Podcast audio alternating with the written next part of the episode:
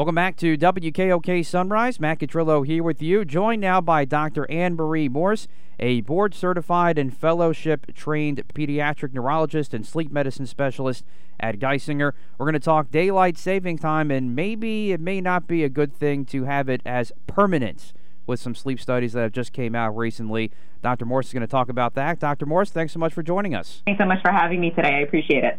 Absolutely. So, if this Sunshine Protection Act does pass the House and is signed into law by the president, we won't, of course, have to change our clocks twice a year. Everybody thinks this is annoying all the time, and daylight savings times would be permanent nationwide beginning in 2023.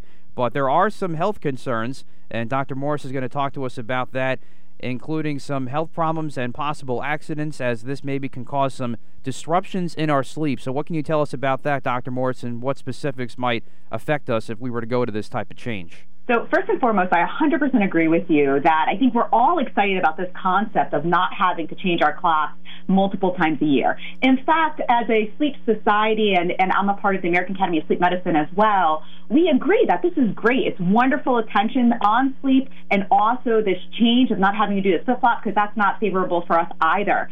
However, the one argument that we would have is not adopting a permanent daylight saving time, but rather adopting a permanent standard similar to what Hawaii and Arizona has done for many, many years now.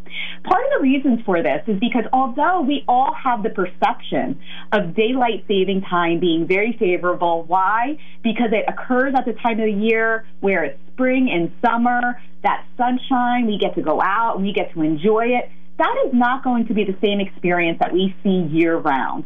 And even though we many times have this perception that it's more favorable for us, the things that we actually see occur year after year with daylight saving time include increase in motor vehicle accidents. There's actually a 6% increase in fatal car crashes that occur after daylight saving time. We see an increase in hospitalizations, an increase in things like stroke and heart attack.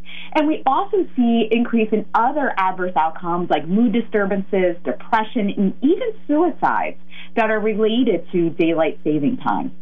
The reason for this is because of the fact that when we are adopting daylight saving time or experiencing daylight saving time, we are entering a time frame that is in misalignment with our circadian rhythm, our day night rhythm. The reason this is important is not just because of our perception of daytime and nighttime, but also because every single cell in our body has what we call a clock gene, which is a circadian rhythm gene, meaning that that's how our body knows when it's day or night. So when we put our bodies in a time frame that is not accompanying what they should be expecting, we see all types of havoc um, uh, wrecking loose on our on our bodies. See, that's fascinating because when I look at someone like this, not this is not obviously the, my my topic du jour, so to speak, or my expertise, but I would just think, you know, if we go to this pay, permanent daylight savings times, yeah, it's it's light out, we get to enjoy that, but that's really interesting. So, what exactly, if we were to go to this permanent daylight savings time, that can be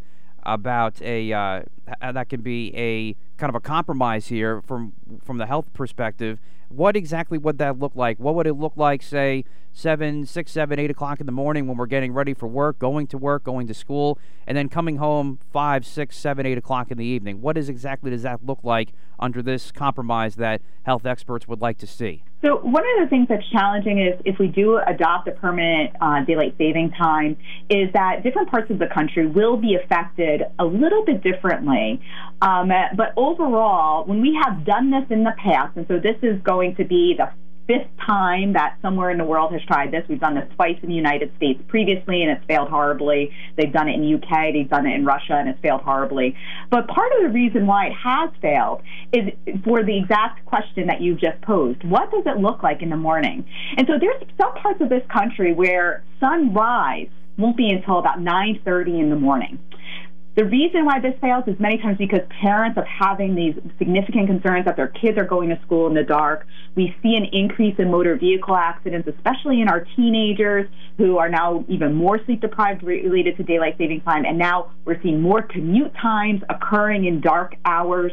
Um, and so this is really going to disrupt what our body is recognizing as appropriate waking hours and appropriate nighttime hours, we see on average that um, uh, there's about um, uh, 19 minutes of sleep lost per day with daylight saving time. And although that may sound like a small amount of time, it is cumulative um, over time and has major, major impacts on our overall health and well being. And of course, we're talking about this as the year round standard time that would be better for our minds and bodies. And talking with Dr. Anne Marie Morse, who is a board certified and fellowship trained pediatric neurologist and sleep medicine specialist.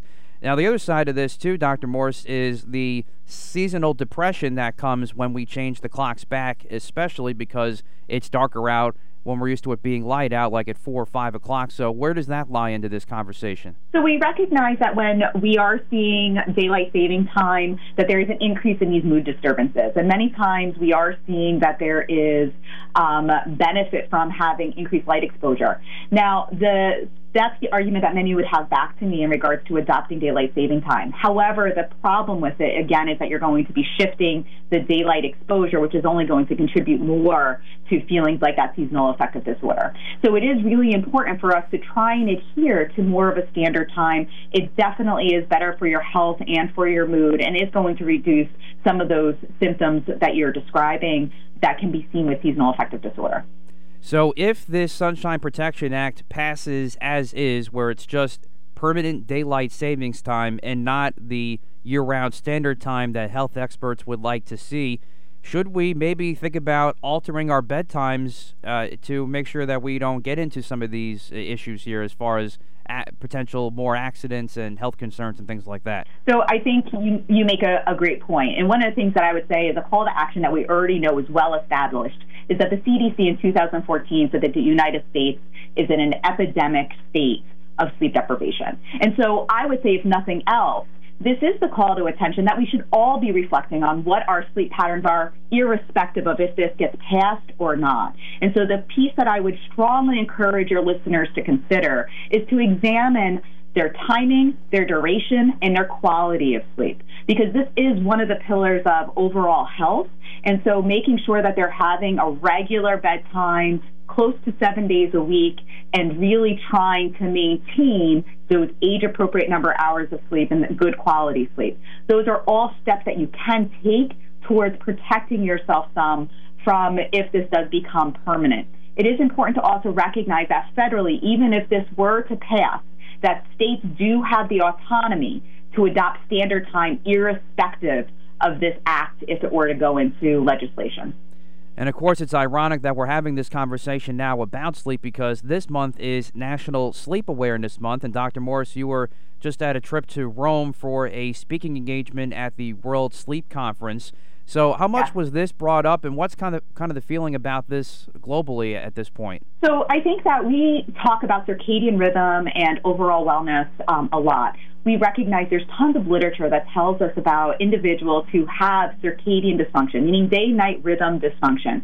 We see this in shift workers, we see this in teenagers, we see this in the elderly population. And when we do identify that there's a misalignment of what someone's circadian pattern is with what the day night pattern should be, we see increase in illness we see increase in adverse outcomes. And so this is a high priority for us in the sleep field to draw attention because of, especially of that background of knowing that we already have a society of sleep deprivation and sleep dysfunction, that this is only going to throw further insult at.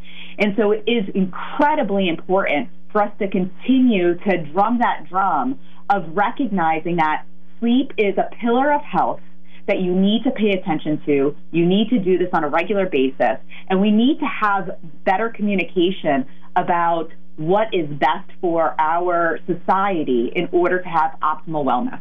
Well, this is all very interesting. I have certainly learned a lot more about daylight savings time, and this is and how this affects our sleep. This is really just just fascinating. So we thank Dr. Anne Marie Morse, board certified and fellowship trained pediatric neurologist and sleep medicine specialist at Geisinger, and we'll see what happens here as this goes through uh, Congress, and we'll see what happens in the future here. Dr. Morse, thanks so much again for the time. Really appreciate the time. Thank you so much. I appreciate you drawing attention to this very important topic.